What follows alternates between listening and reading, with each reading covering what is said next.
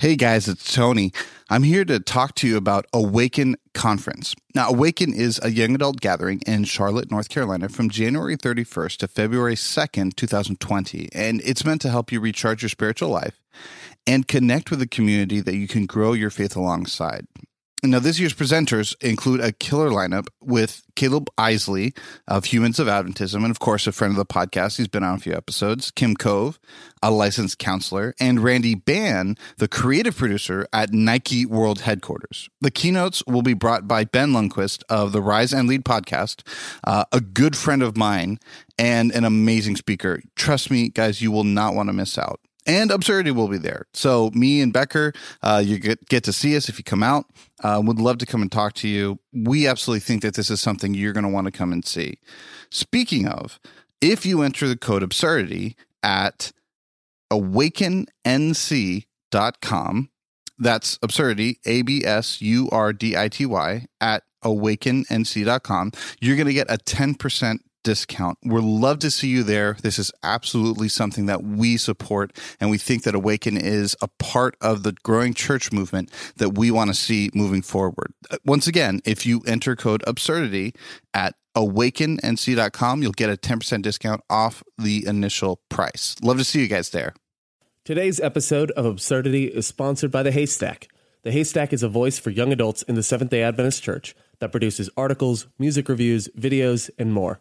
To check them out, go to w w w dot the haystack dot org. The Haystack, life, culture, theology. Hey guys, welcome back to Absurdity, and I am joined once again by Tony, my soon-to-not-be-creditless co-host, because uh, we're going to be making some changes to the website soon, and Tony will be listed on there finally. But uh, without further ado, Tony, how are you doing? Yeah, no. Oh, it only took me, what, fifty episodes? I'm, I'm, I'm. What's the word where you you you feel um, like not justified, but like uh, vindicated? I feel vindicated. That's how I feel. That's how I'm doing. Vindicated. Vindication. I am selfish. I am raw. I, I am really happy because Brooklyn Nine-Nine is back on the air. And I would like to point out that I am one of the Twitter people that went crazy when it was canceled and was like, somebody needs to pick this up. I'm giving most of the credit to like Mark Hamill and Sean Astin and Lin-Manuel Miranda, but I was also in that group. So thank you, verified Twitter celebrities. We appreciate you for we, Brooklyn you guys, Nine-Nine. If nothing else, that app has given us Brooklyn Nine-Nine, and I am grateful for it. So it's true. Well, it, it has resurrected and, and, and, and kept and let us keep Brooklyn Nine-Nine. Absolutely. Um, so Tony, you want to know what's really funny? Uh, and we're yeah. going to reveal a little secret that happened to us last week. So last week he, Tony and I kept having a ton of, uh, connection issues, and like probably for fifty percent of the episode, we could only hear a portion of what we were saying, of we, what we each yeah. were saying. If and we were low. Yeah, yeah. If that we were guessing, we were straight up guessing what the other person was saying. And here's the cat. Here's the kicker. No one noticed, or at least if they noticed, no one said anything to me. Yeah. Um, they yeah. just figured we were both on like a different page slightly. And we were just trying to harmonize everything. But in reality, we were taking wild no stabs in the dark. I think this is where he was going with that. I hope yeah. he did. So like, and so what I would do is like deliberately say things kind of like on the other end of the spectrum from where you were. Cause I'm like, if there's any overlap, it's going to sound ridiculous. So I would be like, well, I disagree completely. Like I'm way over here. Cause I'm like, he definitely won't be here. Like I just specifically went to areas you weren't on the court yeah. to be like, just pass me the ball, bro. Like I, I, I'm making space for us. Well, and that's actually, I think that's a really good point that you bring up that I don't think people realize is sometimes that you, you and I are arguing positions that we don't necessarily hold. Um, yeah. Mainly, sometimes it's for the sake of conversation. Sometimes for, it's for the sake of representation. Uh, and and that line is hard to draw because we don't always say when we're doing that. But it is worth noting that sometimes our more extreme positions are not always our own. Yeah. Um, and that, well, and. I mean, I think the other thing is like, it's not like we p- kind of plan it out to be that way. Like we, we talk about like our process is more where we discuss kind of the theme, the topic and our mindsets behind it. But then when we get into specifics, it's, it's a little bit more organic like that. So sometimes um, for me, like when I sense that you're kind of taking this kind of a position, I'm like, all right, well, let's see it from this point of view. And it's not like staged or fake. Like it's still very authentic to what I'm thinking. I'm just like, I wouldn't necessarily like, it's a, it's a real conversation that we actually have yeah. had multiple. I mean, I think that's how we became friends is like, cause we could sit around Red Robin and just like discuss these kind of alternating points. Oh yeah. But it doesn't, it's not, it's, it's not hyperbole per se, but it's, it's like playing the devil's advocate a little bit. Like we go to more extremes. I was talking with somebody who's a very, very close friend of mine. Um, and it was specifically about the N A D episode. And they're like, you really came across as harsh. And I'm like, I know. And I felt really bad. And, um, they're from Africa. And, and they were saying like, you know, a lot of these pastors do this, this, and that. And I go, no, you're absolutely right. Like I, I was, I was coming across to make a point. Like that was more the emphasis, but you're absolutely right. Like the, the people there. And I, and I, and I go, it's, I, I worry that sometimes we forget that when we talk about these ideologies and concepts, like, inside all of us, like both of us, is we care about the people. Like we care about the people more than the concept. Um, but sometimes you have to bring up that concept, especially when we're talking about like these big ideological statements that people are making, um, because they're forgetting about the people. You know what I mean? Yeah. Like they're taking the human element out of it when they say certain things. So it's like, all right, well, we're going to respond back in kind of that same tone, not necessarily at that level, but it, but it's like, yeah, we're, we're a little bit too, we, we sometimes go a little further than we would in real life. Cause it, it, what doesn't sound good and what doesn't make for conversation is, uh-huh. Yeah. Yeah, I agree. Mm-hmm. Yeah, I just want to echo. I want to echo that. Yes, really and. Echo yes, your echo. and. Yeah. Yes, and. Um, no, I agree. By the way, Tony, I'm really impressed because for the last minute and a half that you've been talking, you've said two complete sentences. And uh, I'm just really impressed because through all of that and all of like the random pausing and jumping, it made perfect sense. I'm really, really impressed with that. I do a really good job of creating a narration to where nobody knows where I'm going. And then at the last minute, just like curving it so that it makes sense. And everyone's like, oh, yeah. I'm like the Christopher Nolan of podcast conversations. Yeah, I really I know. hope I'm Christopher very, very Nolan impressed with you. I really hope he doesn't have a podcast because then he'll be like, no, Christopher Nolan is the Christopher Nolan of podcasts. um, of Advent, uh, I'll have to be more specific.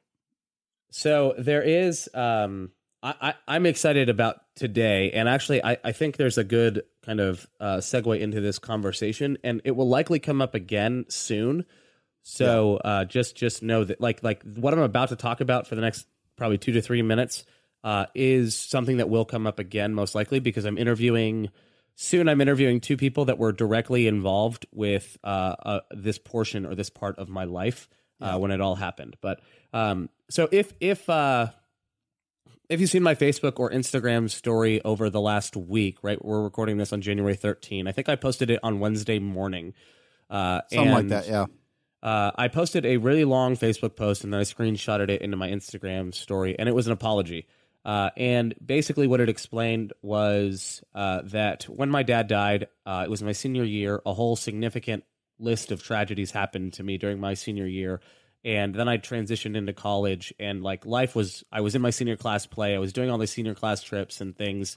Uh, I was in dual enrollment classes. And the reason I say all those things is uh, because I never had time to grieve and I never knew I needed to take time or how to take time or anything like that. And uh, so I never actually learned how to um, process. I never learned how to process it. And what ended up happening was, and it actually started two days after my dad died, before even any of the other tragedies uh, had happened to me, uh, was that grief manifested itself as uh, dark humor. And it was dark humor as an attempt to seize control of my grief and my circumstances. It was this idea that uh, I wasn't going to let something that I had no control over control my life and my reactions. If I can't control my circumstances, then I can control how I talk about this. And so it manifested itself as dark humor because if I can laugh about something instead of cry about it, then I absolutely will. And this is an insecurity I have. If you ever try to compliment me, if you ever try to like be really serious with me, chances are I'll deflect it somehow with humor. It's just kind of who I am. But those jokes, while a lot of them legitimately in their own right and objectively were funny, um, and I do not, I do, I hold no apology for the hilarity of those jokes. Uh, I have uh, an apology for um, how I use them. And so I apologize. Basically, uh, basically what I would do is I would make dead dad jokes. Like, I'm just going to be straight about it. I would, it wasn't really, really, really, really dark. Yeah. Really, really dark ones. Like, oh, someone's dad called them in front of me. They're like, oh, hold on, my dad's calling. And I'd be like, oh, I wish my dad could call. Uh, like, it would be stuff like that. And, uh, and I would do that to friends, close friends. Sometimes I would do it to people who I didn't know so well. Other times friends would join in and, uh, like be after a while, and still two very, very close friends. We can, I can joke around like Tony, you and, and, and yeah. in our group, I can, we can still kind of make some of those jokes uh, with each other. But uh, the reason that I bring that up and I'm so transparent about that is basically what ended up happening was I was projecting my own insecurity and my own hurt and my own shame and guilt onto other people. So instead of inviting people into my own grief, instead of inviting them into the uncomfortable feelings that I had, instead I literally forced it onto them. And so I'd make this joke to someone, or I'd make a joke to someone, and you know, they never even gave me permission. Uh, there were a lot of people where they kept telling me to stop, and I would keep doing it, and uh, until they kind of got on board. And uh, this was not okay. Like, let me be. I'm not sharing this because I'm proud of it. I'm sharing this because uh, I think we use social media and even podcasting as a way to talk about the things that are good in our lives, and I'm not ever fully up front.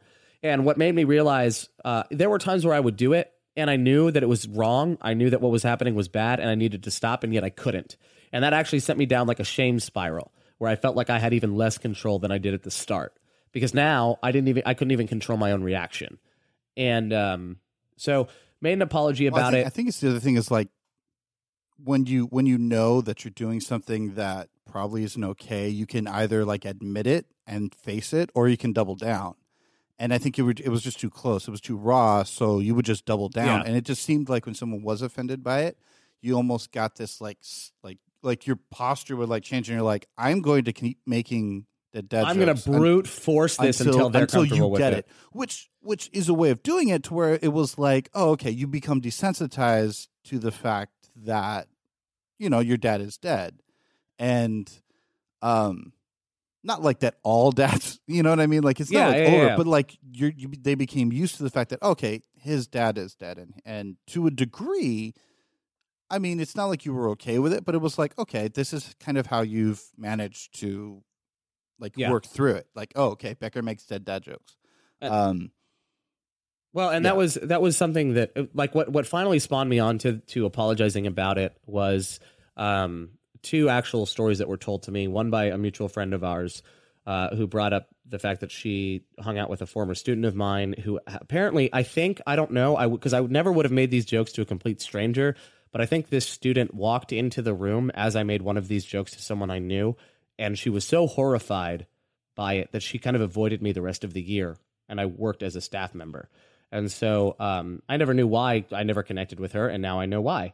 Um, so that was one. And two, I had a friend of mine who told me just last week that, uh, that people, when, when, when people first found out that he was friends with me or that he knew me, they would warn him about me. Um, they would actually straight up say like, be careful because he keeps making these, these jokes or whatever. And so I realized like, um, I think it's time that while, while over the last couple of years, I've done a lot to rein in that, that behavior. Um, I think it's time that I actually make a statement about this, because there's no way for me to go back to every single person who ever heard a joke and apologize. Um, I, I just don't know everyone who, who overheard something or who said something. So I put a blanket statement out there. There's a um, lot. Yeah. So um, there, there yeah, yeah, there are. And and like, that's not okay, right? That behavior's not okay. I understand. It's yeah. understandable to some degree why it happened, but it's not okay. And it was definitely a character flaw and weakness in me, one hundred percent.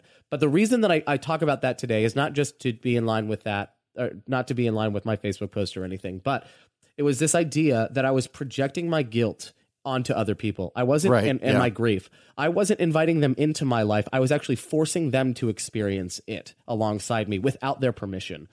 And uh, that uncomfortable, I don't know what to do. I don't know how to navigate this. Yeah, that's what I, that's what I made people feel. And it was this idea that, yeah, what I feel, everyone has to feel around me. Misery loves its company.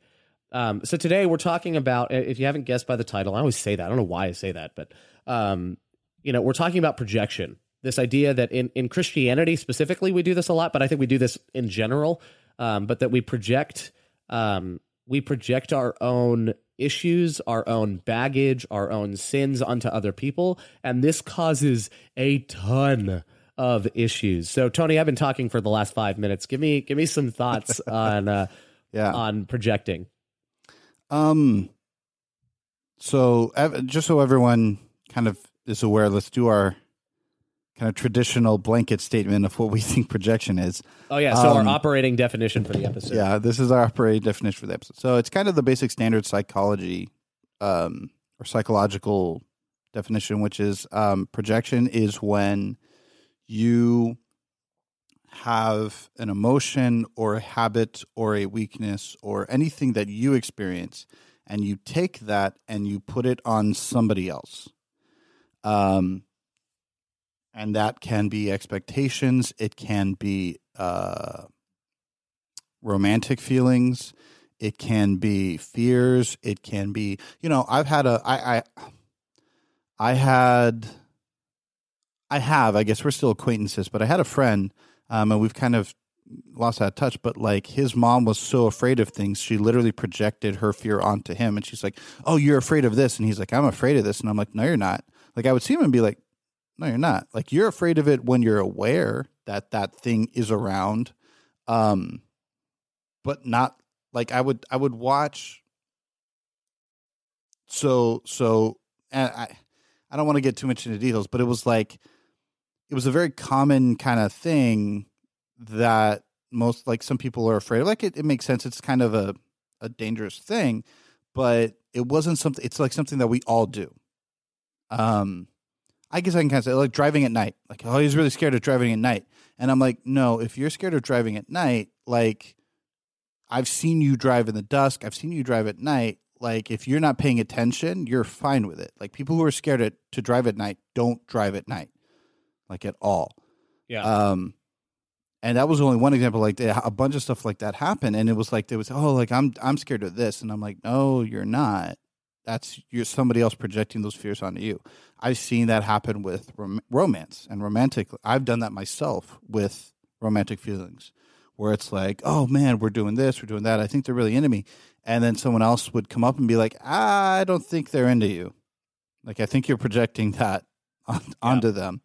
Um, but for the, the purposes of this particular um episode, we're specifically going to talk about this idea of projecting our sins and weaknesses and fears, um, kind of the negative stuff. And it can be positive. We can talk about the positivity, but I think it's also something that um, comes from a, a place of fear. We project because we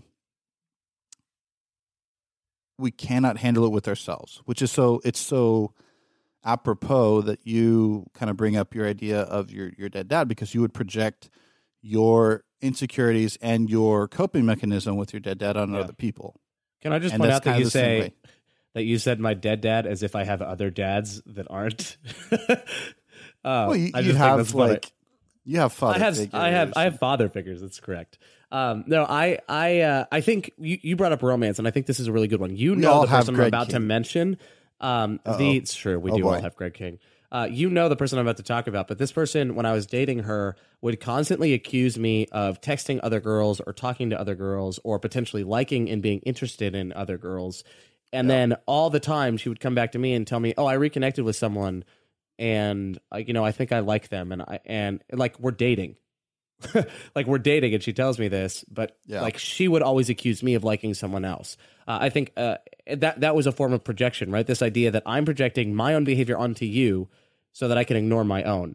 I think the other uh, the other form of projecting was uh, I, I think we see this a lot with cheaters, right? Um, it's almost it's almost like a rule of dating now that if someone accuses you of cheating out of nowhere, it's probably because they're cheating uh, or they might cheat. It's almost a rule. That's how common it, it is. Yeah, yeah. Like, and so they're trying to they're trying to find something wrong in you before. You know, uh, you find or, out what's wrong with them. Or they recognize, like you start to see, because that's the other thing is like projecting is very rarely a solo event. Like you very rarely have like this, um, like it, it doesn't just come on its own. Like there's other stuff. And so you'll start to see these false flags uh, because you have like all this other guilt and shame and stuff. And so you start projecting that onto yeah. the other person because you start recognizing things like, oh, I've done that before. Why would you? And it's like, no, I'm trying to like plan your birthday party. Like, don't look at my text messages. And they're like, why? Because you're talking to blah, blah, blah, blah. It's like, or I love you. I, what? Like, yeah. Why? Well, and, and, and even on a simpler level, like I dated someone who, if she didn't respond within twenty, thirty minutes, then I knew something was wrong.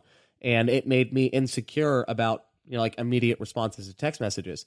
Then I date another girl later. I get into a new relationship and she doesn't respond for a while. And it's just because she was busy. And I had to learn, like I was, I would panic and I would freak out and I would treat the relationship as if I had done something wrong the next time that we talked. Because I would project what my what my ex would do to me onto my current relationship. Yeah.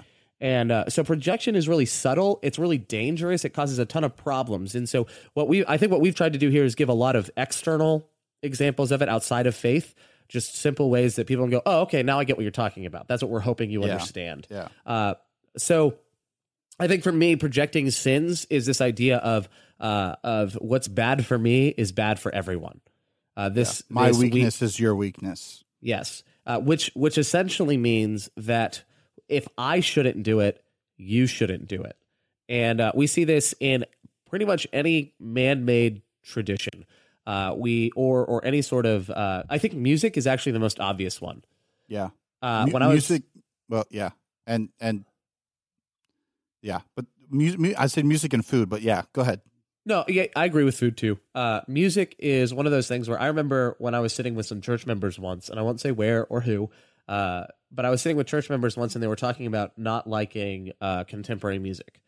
And they were saying, uh, one of them had, had said, I'd been to Elevation one time, and, you know, I just, you know, the bass and the, the speakers were so loud, my my stomach was rumbling, my ears were, uh, you know, you know, it was so loud I had to cover my ears or wear earplugs, all this. And it's like, there's no way that that's, that's holy.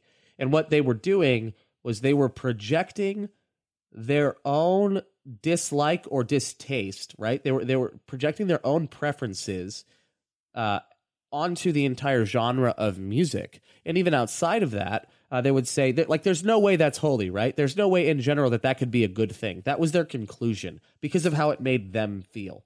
It was the idea. So, and I find that funny because then I read like Revelation where every eye will see and every ear will hear the trumpet call of God when that's he a, comes, that's a right? Loud, like, it's that's funny loud. That one of the only specific books where it's specifically, or one of the only books, rather, where it specifically mentions silence is in Revelation, where it's like there's a specific period of silence. I want to say it's Revelation eight.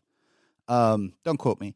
I should. I took the class. Like, you think I should know this. Anyway, um, but yeah, like in Revelation, there's a specific time of silence, and I'm like, yeah, because they have to mention that because every other moment in Revelation is this loud event.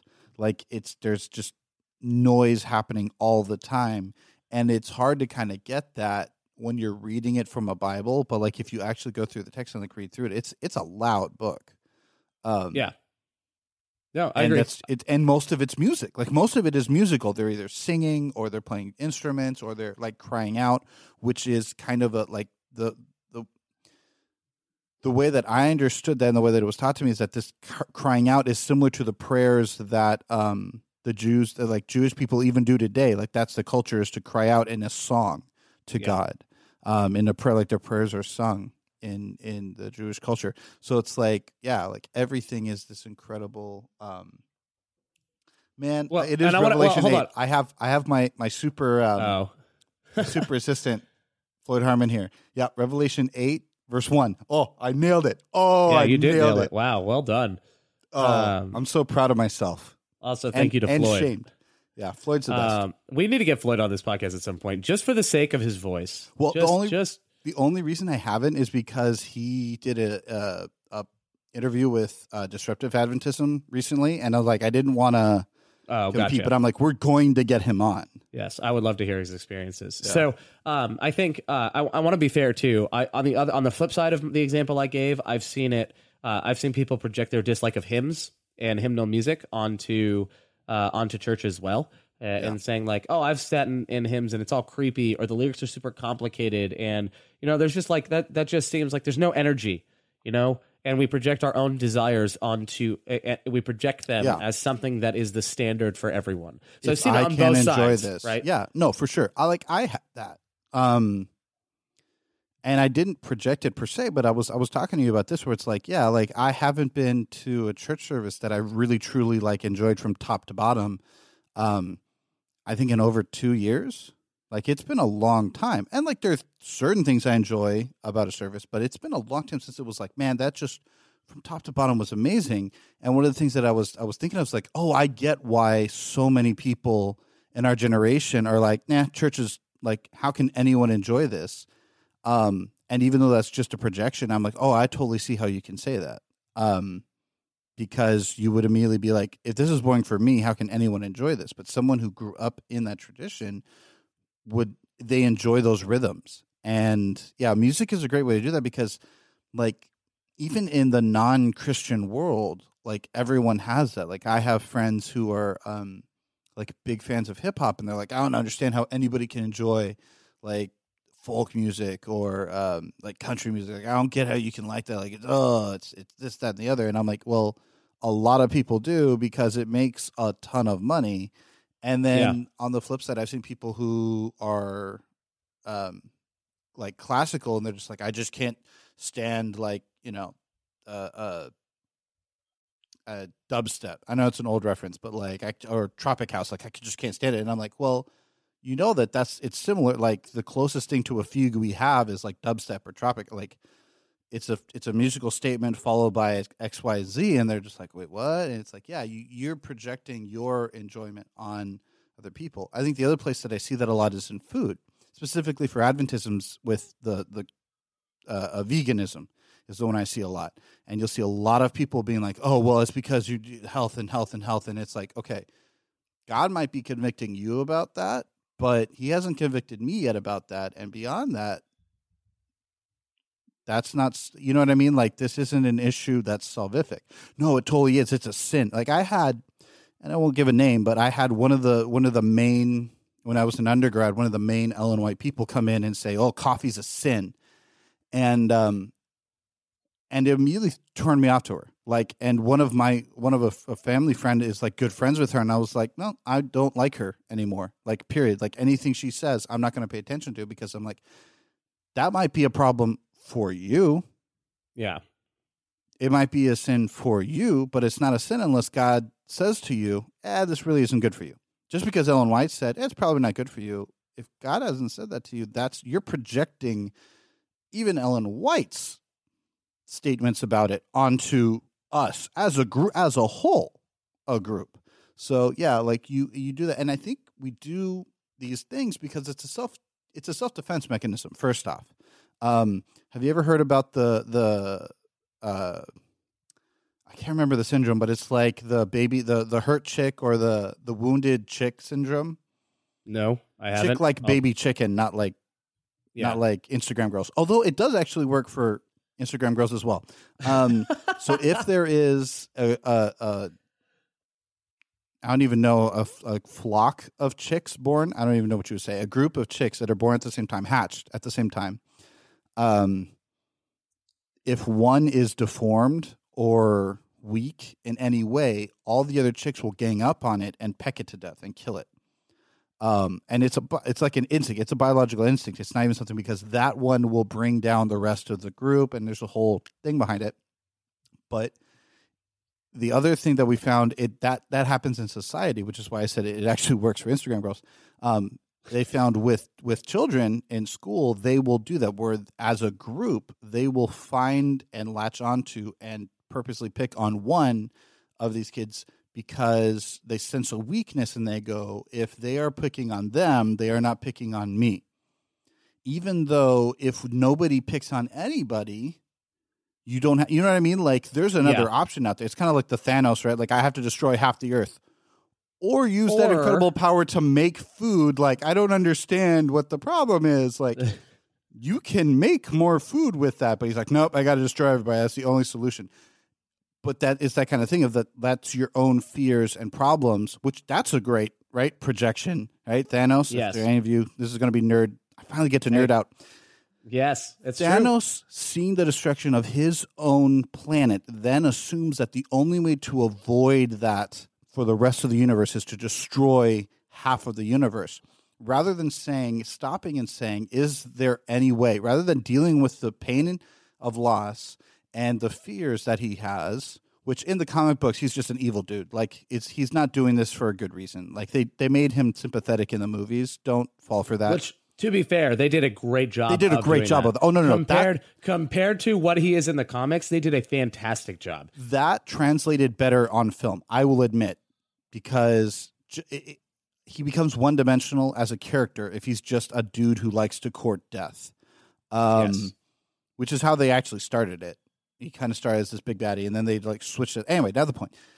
But it's that idea of he's projecting his own fears and insecurities rather than dealing with it and being like, this is why my society went bad. This is how we can avoid it. He's saying, nope, the only way we can fix this problem is this. Yeah. Um, and we see that, I mean, in society so much. This wall. Um, I'm going to get a little political for a second. First off, I just want to say, anyone who thinks a wall is going to stop Mexicans and Hispanics from coming into this country doesn't realize they're already building tunnels.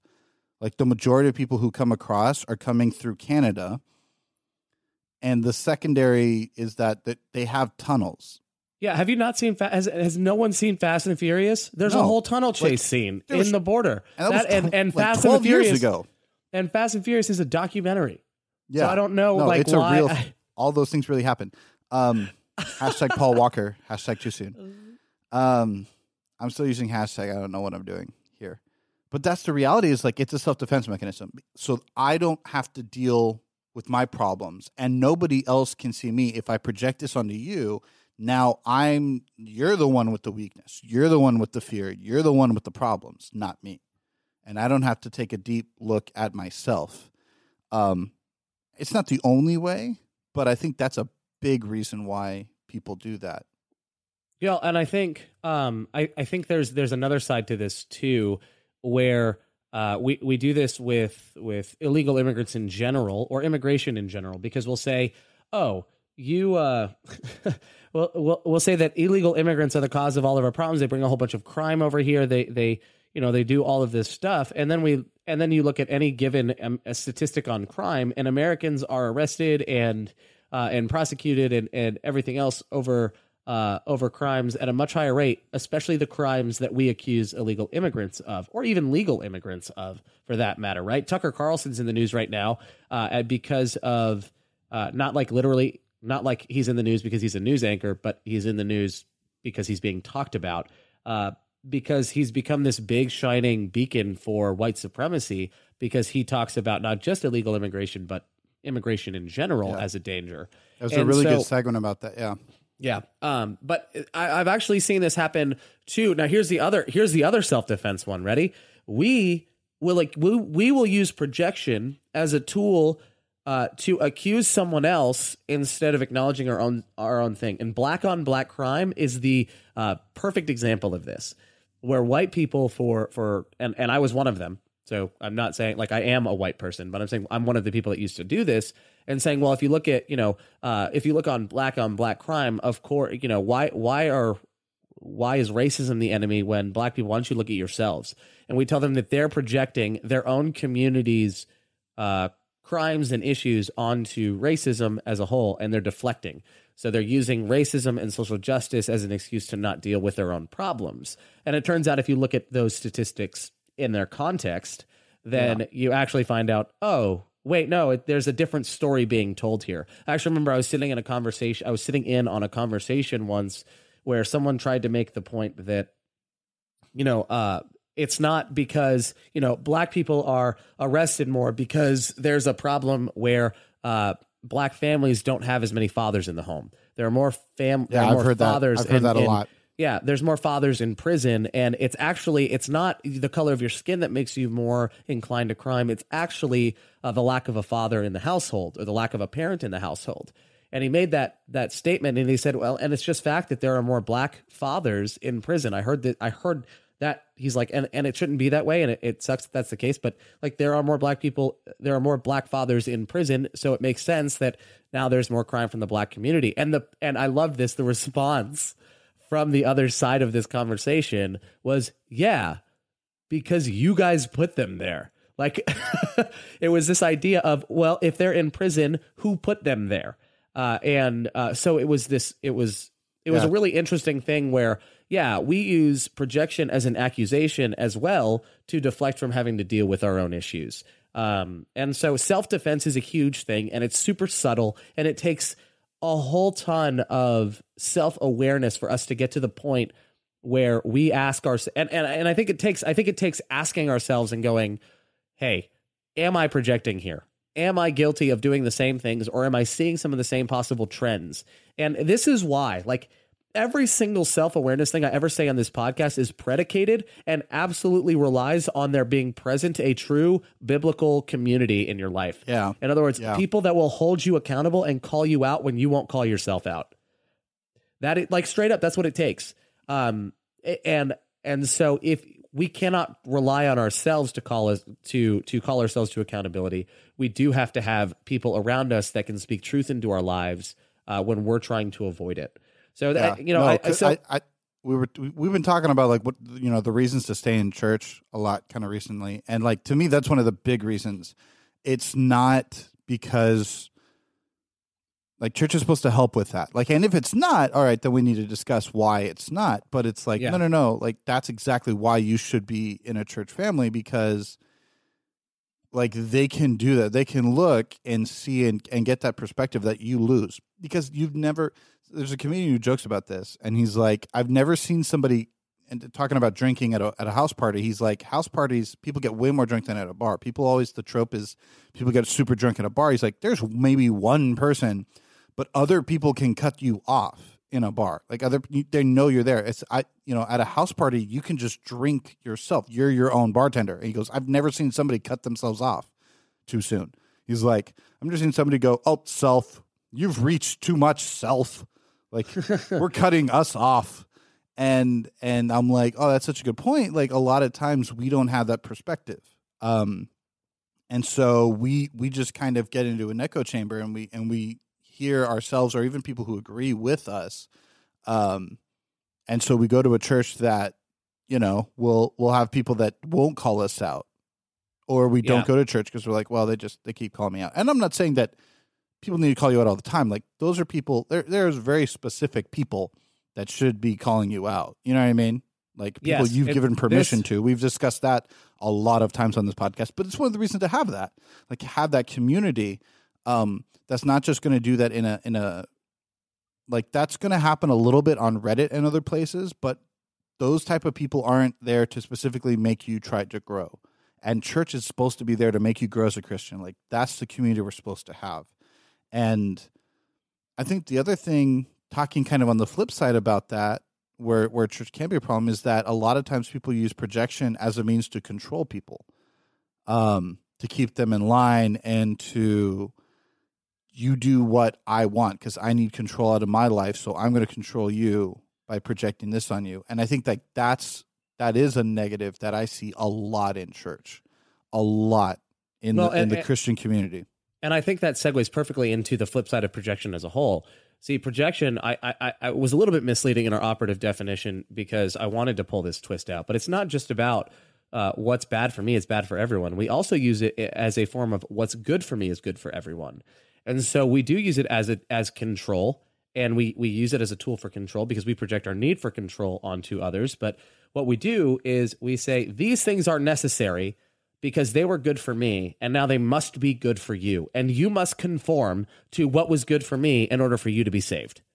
Uh, this is what we do with the service. I was thinking about it, man. If you've ever sat in in when someone ta- when a traditional church takes offering, and the deacons walk down the aisles, they hand out the buckets, or, you know, the offering plates. Then they take them up. They stand at the back. Everyone stands. We all sing, uh, uh, you know, all creatures here below or whatever, or praise God from whom all blessings flow. That's what we that's what we sing as the deacons approach the altar, and then we pray, and then they hand the the plates off. And it's like, has anyone ever thought about why we do that? No. Someone was just told at some point, this is how we do this. And uh, and then we ascribe a holiness, or we project a holiness onto the tradition or the logistical nature of the behavior instead of why we're doing it. And it turns into this mess of, okay, you must do it this way or it is not holy. Yeah. Uh, and, and we do this with burn every, everything down. What we do. And when we use it as a tool to control, pastors do this a lot too. um, what we're doing is we're treating tradition as God ordained. We are projecting a a a, a God sanctioned thing as something that is, uh, or, or we're treating something that is man made as a God sanctioned thing, and it's not. And we confuse the line between the two so often, and it it's no wonder people get tired of it, call us out on it, and walk away. Right? Like, it's absolutely no surprise to me why people see that and they want no part of it, because it's super obvious if you're not the one doing it. Like, super obvious. Yeah, I th- I think also. We we tend to do that, and I'll say on the flip side, um, pastors also tend to project project vision onto a church, and I I am very careful about doing this, where a pastor will come in and have their own personal vision or personal um, issues that they are going through, and they'll be like, everyone must be going through this. We're going to do an entire sermon series on this, and it's like, um. I don't think the majority of our church is going through this. Yes. I think you're going through this right now. And that's, like, like I hate to say it, but, like, I've been to some sermons where it's like, that kind of seems like a personal problem to me. Like, yep. why, uh, hmm, why are we talking about this every single time? Like, we're, like, we're supposed to be talking about Ezekiel. How did we end up on veganism again? Like, just, you know, as a joke, well, but like, it really is like, I, I, I've seen that happen a lot. Or they'll come in and be like, this is what the church needs. We need to be church planning. We need to be doing this. We need to be doing that. And it's like, well, you're projecting a lot onto this community. You don't even really know that community yet. Like, that might I, not be what the community yeah. needs. Uh, and I've seen it happen too, where uh, we do this with uh, pastors have done this too. I've, I've been guilty of this. One person says something and we think everyone uh, represents that opinion. Right? So, pastor, people are saying, or some person has come to me and told me this was a serious issue. I believed yeah. them and said, okay, we need to fix it. Well, no, most people didn't actually the, care. The curse uh, of the of the loud minority. Yes. So that that's been something that's happened too. Um, so projection is huge. It's subtle, and it's this this massive enemy that affects individually and affects corporately uh, our lives. And, and and it's it's really sad too. I think this is why we have dying ministries. Like, you have a church with Pathfinders running, or a youth ministry that is dying, and the only reason that it's still running and we keep funding it is because the person running it was like was adamant yes. that we had to have it because it was good for yes. them. Oh well, I came up through Pathfinders and it saved my face, so we have to have one. No, what was good for you was good for you, and I'm glad it was, but that doesn't mean that everyone else has to go through it, or we have to use a ton of money when there's one person in Path, when there's one kid in Pathfinders. And that's, it's not a bad reason to do it, but it's not the best reason to do it. Correct. Like, it's not a good reason. It's, there, you it's have to a always... reason, but it's not necessarily like, I want to do it because this was passionate to me. I'm like, cool, you're passionate about it, but don't think that it's going to change every kid, because those are also, you know, we, we talk a little bit about setting unrealistic expectations. I go, a lot of times when you do those projections in the positive sense or to control, um, you're setting unrealistic expectations that aren't going to be met. Yeah. Well, and, and I think, uh, I think it's been one of the mark, the marks of a mature Christian is someone who in board meeting or in any sort of conversation says, hey, is what we've been doing for all this time still effective? In other words, is this still worth doing? Someone who's willing to question the, uh, you know, why or what uh, or if we should keep doing something, uh, I think that marks a lot of maturity and self-awareness to say, uh, and, and then I will say it, it marks it, but what proves it is then their willingness to follow through on that question. Uh, I think some people ask that as a way to, once again, project this idea of, Uh, I'm confident and I am mature, but then if you actually challenge them and push them, they'll go, no, we need to keep this. So uh, it, it is, they're asking that question with ulterior motives. But we project it onto preachers too. Oh, this is this is my favorite. Tony, you'll love this because uh, I didn't tell you about this one. I just have it in our notes. I just have it as preachers. When a preacher does something bad, let's talk Bill Hybels, Willow Creek. All these accusations come up on Bill Hybels. And of, of of sexual harassment, and all of a sudden, all these men and women come out of the woodwork going, "Well, Bill Hybels in the eighties or the nineties or the early thousands is who converted me to Christianity. There's no way he could do this. There's no way he could, you know, he's such a good preacher, or he's, you know, he was such a good pastor. We do this with abusers. We do this with pastors who lie. We do this with pastors who embezzle to protect them from and protect ourselves. And so we project, once again, what was good for me onto the current situation and refuse to hold people accountable because it was good for me back then. There's no way that's changed now. And so we let pastors walk and get away with a whole lot of stuff just because they yeah. were good. They're a good orator. Just or even that, or even that at one point in their life, on their journey, they were good. And it's like, just because they were good at one point doesn't mean they can't fall. Like, yeah, people can change. No, absolutely. And that, and, and like, that's, that's a, that, that actually is an important point too, in that someone is capable of doing bad and good at the same time. And I, I, I think we, we, we like to think, well, if, if there's no way God would let them preach a sermon and uh, and while while secretly abusing women or sexually or, you know, or raping someone or assaulting someone. And I'm like, have you looked at Christian history like at all? I, I mean, I, it's right there in the Bible. Like you have like this is the one I always go back to Balaam. Like Balaam is blessing Israel and he's a prophet of God.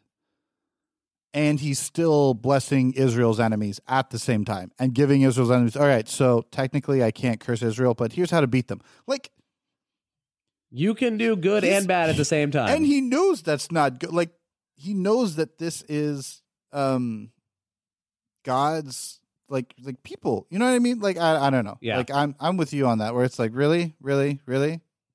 Yeah, no, and, and it's so easy to do, and I get why we do it, because the other the other side of projection is this. Like, can we just be honest? The other side of projection is you don't want to believe that something was a lie for so long. If you have believed something your whole life, if you've been taught that this is the way this is, whether it is with a pastor that you've loved, yeah. that has preached amazing sermons and has completely transformed your life with the insights that they had into Scripture, right? You don't want to believe that that person was a terrible person because you don't want to be duped. You don't want to admit that you were duped. Fully fair. There are a whole ton of people that if I got caught in some scandal or Tony got caught in some scandal, they would go, those guys that host Absurdity? No way. They would like they were they've been they've said so many things that I resonate with, and they've talked about all these serious issues. How could they fall to this? There's no way it's true. Um, and to which I would say, if I'm ever accused of something, I would hope it's not true. um, and I can't think of anything that I would be accused of currently. No, but for reals. Like, it, that's one of those things where we don't want to be yeah. duped. We don't want to feel like we've been lied to our whole lives. And so we dig, we double down. I, I love yeah. that you you talked about that with me. We yeah. double down because we want to defend ourselves. We want to control the situation. And we want to, uh, and honestly, we want to put the blame somewhere. Well, I mean, you see this in society perfectly with Louis C K and that whole situation. Um Kevin Spacey to a degree, but Kevin Spacey kind of never admitted he was a bad person. Like Louis C K built his entire career around being this lovable, I'll say curmudgeon for lack of the word that he uses and accurately describes him. Um, but isn't really a Jesus-y word. He, he, you know what I mean? Like he's this very flawed person and he admits it and he's very open about it on stage, but because he's doing it in a humorous way, people are like, oh, that silly guy. And then it comes out that he's doing these terrible, terrible things that are not okay. And people double down. Like he comes out and he doesn't even really apologize about it. And then, and then he doesn't really take time. And then like the whole point, they're like, the whole problem was that he was, and for those of you who don't know, um, like basically he was forcing women to watch him masturbate. Um, and like he asked their permission, but he was in a position of power. Like it was a whole thing. And even though like some girls might have enjoyed it, which somebody said, oh no, it was fine or whatever. Like a lot of these women were not okay with it. And yeah. the whole point was you're, it's a control thing. Like you didn't give them the opportunity or the chance to really say no. And then he shows up randomly at a at a comedy show and they're like, you have learned nothing because again you just showed up and give didn't give the people there a chance to say no. Like that's the same problem. And people doubled down on him. Comedians doubled down on him, fans doubled down on him. Like instead of saying like this is not okay, like Louis, you need to back up. They double down and now he's just kind of gone and left and they just keep like they've gone on this train of insanity and they're like, well, I've already gone this far. I'm just going to ride this thing out. And it's like he's doing kind of these worse and worse things. And it's like more people are saying, like, this is not okay. Why are you defending him? Look, it's not okay. And it's because if I stop now, I have to look at the fact that I was okay with him doing this horrible thing. And I can't do that. So I'm just going yep. to double down. And we do that a lot with pastors. Uh, I, I, you know what I mean? Again, it's that idea of I don't want to admit that I was duped or that I don't want to admit that me laughing at this horrible thing wasn't okay, because then I have to feel bad and I have to look at myself and I have to observe myself instead of just saying, oh, it was a good time. And it's like, no, it's never okay. Um, one of my one of my favorite moments uh, when I was a theology major that that ever I ever experienced in class was it was, it was when I it was when I was rubbing your beard, right? Yes, yes. Uh, but also it was uh, it was in Doctor Tryon's class, and uh, theology majors are the worst about this. Let's be let's oh be my gosh, theology majors are the worst about what I'm about to say.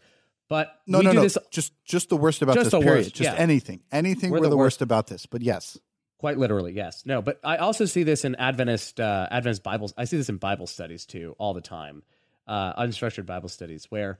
Uh, we manifest ourselves, we, we manifest our opinions, and we say, you know, I just think we need to do this.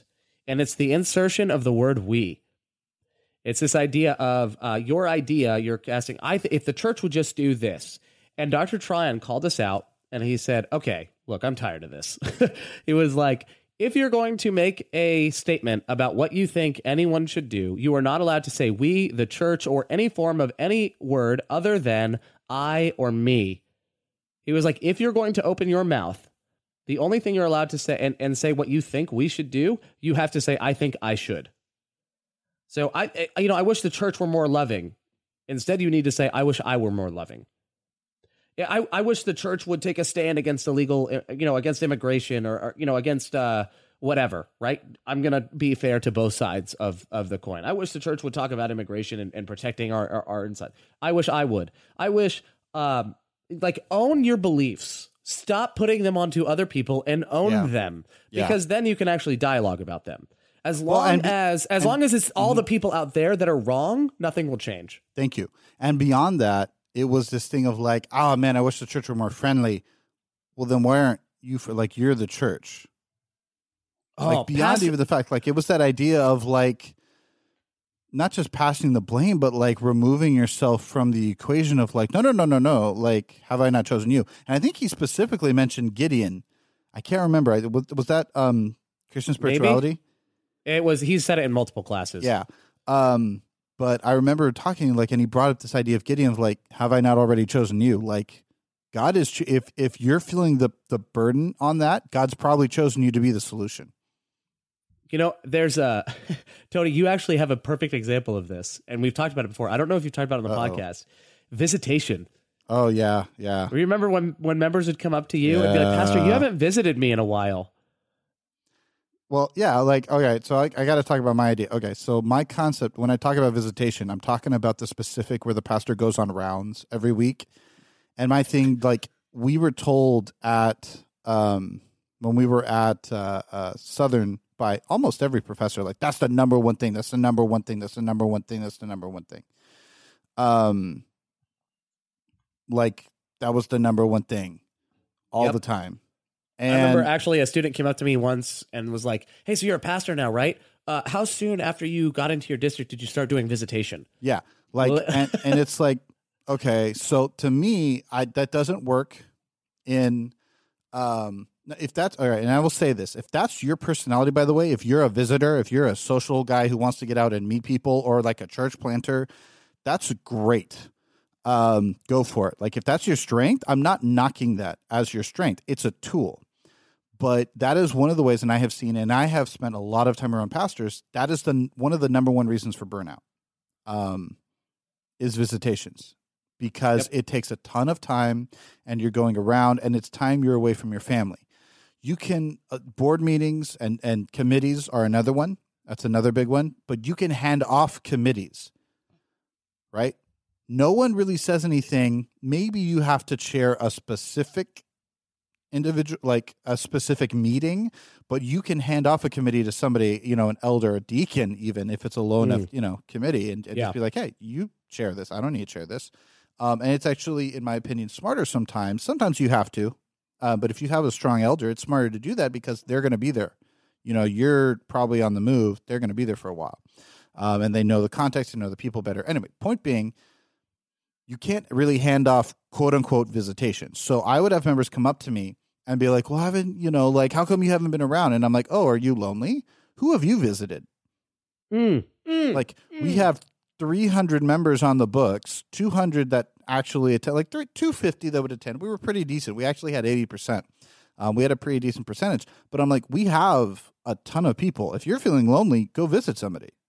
Like, if you want me around because you're dealing with something, that's a different conversation. Like, I have training to help where other people don't. But if you're just lonely, go visit somebody. Well, yeah. you're the pastor and you're a church member. Like, my role isn't, yes, you want to get to know people. And this is where a lot of people, well, you can't until you get to know them. And I go, we have social events. We have Bible studies. We have, I was in that building almost seven days a week. Because of they had a school there, and I would teach a class, and, and so somebody would be like, "Well, I never see you," and I'm like, "Well, I'm here every day. Where are you?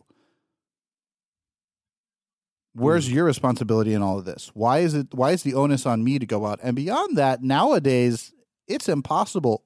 Try try to just show up at a millennial's house. First off, yeah, they're ahead. probably out eating. We don't millennials don't cook a lot, um and second, I don't off, even have any groceries in my fridge right now or in my house. I have nothing. I have seasonings, and that's about it. I legit have nothing. And part of that's because I'm going on a trip this week, and I don't go grocery shopping right before I'm about that, to be out of but town. Millennials travel a lot for jobs. Yeah. No, you're right. Like, legit. Like, that's the thing, is that a lot of times we struggle trying to find Uh, jobs that work with us, or or whatever, or or visitations, uh, because we're either in school or we're moving around or we're not used to visitation. And so it's like, back in the day, you could almost get away with doing the visitation because it's like, I'm going to visit Tuesday, Wednesday, Thursday, and I'm just going to go and meet three people or four people today. And four hours a day, you can do that. I could do four hours. But I'm like, it's a whole process with millennials. And, and yeah. forget, you know, Uh, uh, Gen uh, Gen Zers, any any really meta modern, anybody that came after Gen X, like it's, and even Gen X, like forty, fifty year olds, like it's kind of hard to visit them too. Um, so because they were latchkey kids, like they're not used to that kind of always having food ready in the home. So like it's a difficult thing, and so that's my whole thing is like, well, where's your responsibility? If you're lonely, go yes. visit somebody. And they would come in like, oh, the elders need to do better to visit. And I'm like, no, the elders need to do better caring for our people. We need to create a culture of visitation. Because if we're going to be a church, like to me, and this is my own personal thing, like God wants however many people in your city to be Adventists. Not Seventh-day Adventists, but Adventists, ready yeah. for his second coming. If we believe our message, if we actually believe the things that we talk about, if certain large leaders high up in the administration actually believed it, then we would be like, we're not okay with twenty percent growth. I was in a town of sixty thousand people. We needed a plan to reach sixty thousand people. Yeah. Like, how do we reach sixty thousand people? Because that's the amount of people God wants us to reach. We can't, the pastor can't visit sixty thousand people. Like, we have to create this culture if you're going to think bigger. If you're cool being a fifty-member church and that's all you really want to do, and you just talk about evangelism and growth, you don't actually want to believe it, then yeah, have the pastor visit everybody. But if you actually want to grow, you have to create a culture of, and that's well, an idea of projecting the responsibility and the blame on leadership rather than owning it, and we do that back. My thing was we, like, oh, like, oh man, my church would grow so much if they would just catch the vision. And it was like, well, looking back, I was like, oh, why didn't, like, I didn't give the vision. Like, I didn't project yeah. it well enough. Not project it. I didn't present it well enough yep. so that people could catch it. Like, the problem wasn't with them. The problem was with me. And you and I have done this on this podcast several times. I can oh, think yeah. of, I can think, I can think of, uh, I Don't Like Church, that episode, just four episodes ago. Oh, yeah. Uh, we talked about churches being bad at young adult ministry. We talked about, you and I haven't been to every church. Um, and well, sometimes been, I think we've been in the Southern Union to, pretty close. Okay, like yeah. we've been but to like, a lot. But, okay, but that's my point. Then we talk about yeah. the division as if it's all yeah. the South. Right. Um, yeah. But there's there's and there's this idea of okay, well they're bad at they're bad at the form of young adult ministry that we like. Yeah. But actually, there's a lot of young adults that are in their churches and they're perfectly content and happy with what's happening. Uh, and th- well, I, I wouldn't say that the numbers don't show a lot, but yeah, it's it's it's. Well, you it, can't I really mean, make it, that a lot is a, a lot is a general number. I'm yeah. not going to say there's three thousand of them or ten thousand or whatever. I'm just going to say there's, there's, yes, there's young seven, adults, seven thousand like, who have not like, bent the knee.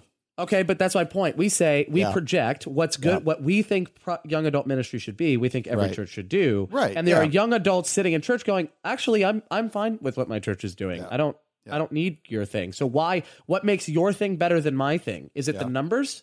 Yeah, because I'm pretty sure Jesus said narrow is the way, uh, and yeah. few there be. Yeah. Like so, there's there's yeah. this. So it, I'm I but. Same deal, but then, then they do it to us too. I get it, but yeah. like I'm just saying, I'm not. I'm not trying to say like, oh, everyone else is terrible for projecting because we've never done that. No, we do that like, on this we podcast totally do that all yeah. the time. But I think that's the other thing about projection that a lot of times you you it happens because you only know your experience. Yes. Um. But I, to me, I think also be careful with the line. There's a difference between projection and um. Um, oh gosh, I just had the word where it's where you like take the data and you make a, um, educated guess, but there's an actual word for prediction? It. Prediction? Yes. Prediction.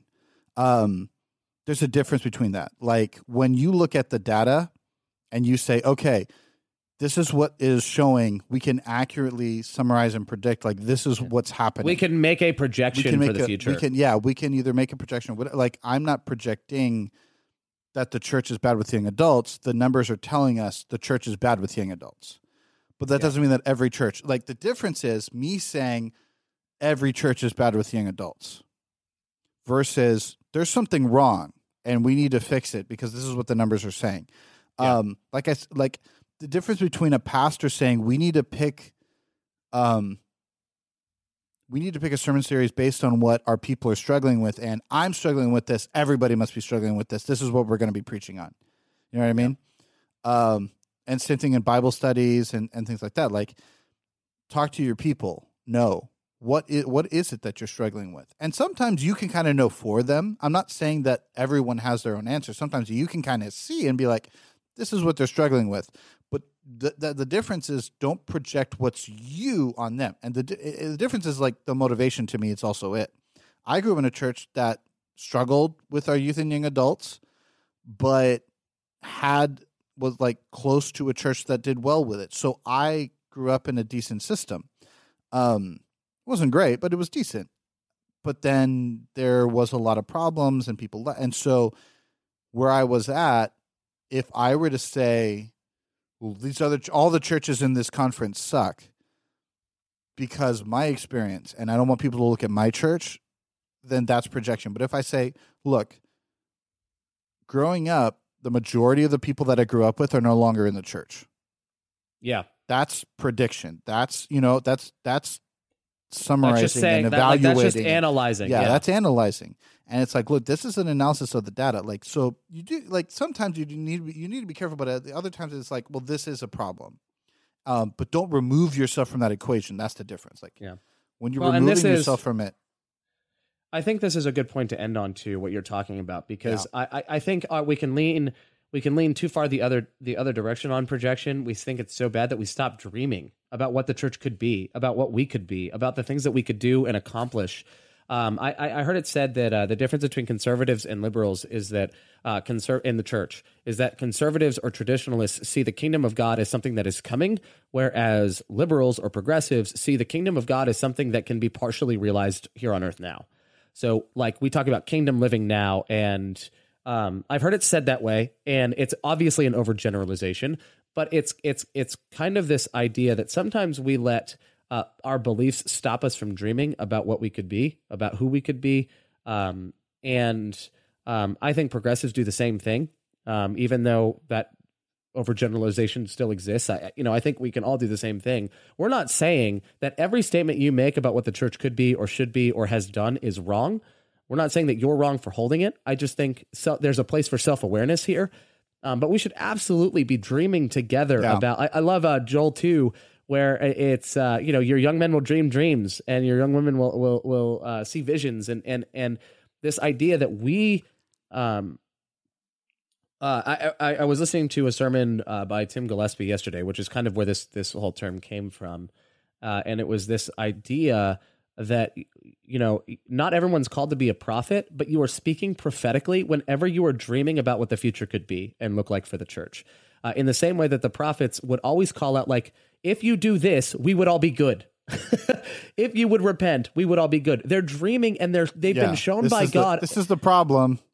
They've been shown a reality by God that could exist for the people of God if the people of God would do X. That's what they've been shown. Yeah. And so they're talking about those. And it's the same thing. We can dream and be hopeful and and and optimistic about what the future can bring and what and what we could make the future, working alongside God. And uh, and sometimes I think we we would also err on the side of letting our projecting or our fear of projecting stop us from those big dreams, stop us from making predictions, and stop us from the prophetic reality that even Seventh-day Adventism, especially Seventh-day Adventism, has been called yeah. to. Yeah. No, absolutely. And I, I, I think that that's a, an important thing is don't, don't use it to tear down. If you're using your vision to tear down, that's the problem. But mm. keep dreaming. Like if, if you want to project something positive into somebody's life, like not what's good for them, not as a way to control, not as a way to tear them down. But if you're like, dude, I can absolutely see you being incredible. Help them realize that vision. Because again, you're not removing yourself from the equation. You're putting yep. yourself in there. And that's the, that's the other key with dreams is that if, if you're seeing something that can be, most of the time you're passionate and you want to see that and you're going to get involved. Like very rarely do I see anybody who's really like passionate and has a vision for something. And then it's like, this is so amazing for that guy over there. I'm going to sit down and wait for like, normally it's like, how can I make this happen? And, and if that's happening in your church, like don't, don't hate on somebody who is projecting because that tells you more about them. Just know that that is happening and be self-aware so that you're not doing it. But then also don't be afraid to have visions and, and dreams for the future. Um, and but just make sure to keep yourself as as part of that solution. Absolutely. I think that's a great place to end, so I'm going to cut it there. Um, thank you guys so much for listening to Absurdity. I really hope that you enjoyed this episode, got something out of it. Uh, you can find our contact info down in the show notes. It has both of our Twitter handles, uh, has my email, Um, and you're more than welcome to reach out with any sort of feedback. As is tradition, negative feedback goes to Tony, positive feedback goes to me. Yay! Um, that way, uh, that way I always think that I'm doing great. Um, it's just a way to feed my ego, really. Um, thank you guys for listening. And you know, if, if parts of this episode were uncomfortable, we apologize. It's just us being real and honest. That's what absurdity is about. Um, so, Uh, we hope that, you know, this was something that could benefit you. If you want to donate and support us financially, you can head over to patreon.com slash absurdity podcast. Uh, all patrons get ad-free episodes, and uh, five dollars or more patrons get bonus episodes at least once per month. Uh, Tony is working on some awesome interviews where we're diving into kind of personal stories and, and journeys um, and sharing those. And uh, any extra seminars and teachings that we do will also be uh, available there. Uh, and you can find us on iTunes, Stitcher, any podcatching app, Spotify. A lot of people are listening to us on Spotify currently. Uh, so thank you guys so much for your support. Without you, there is no absurdity. Uh, we have some awesome goals and awesome things coming in twenty nineteen. We really want to hit an average of two thousand downloads per episode. Uh, we're regularly breaking two thousand now, but I want to uh, I want to hit that as a, the average by by June. So share this with a friend. Let people know that this is happening. Uh, we love you. We thank you so much for being a part of this. Tony, I'm so glad you're a part of this as well.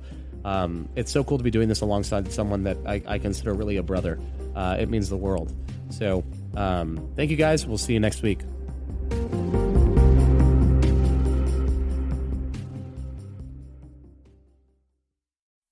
Today's episode of Absurdity is sponsored by The Haystack.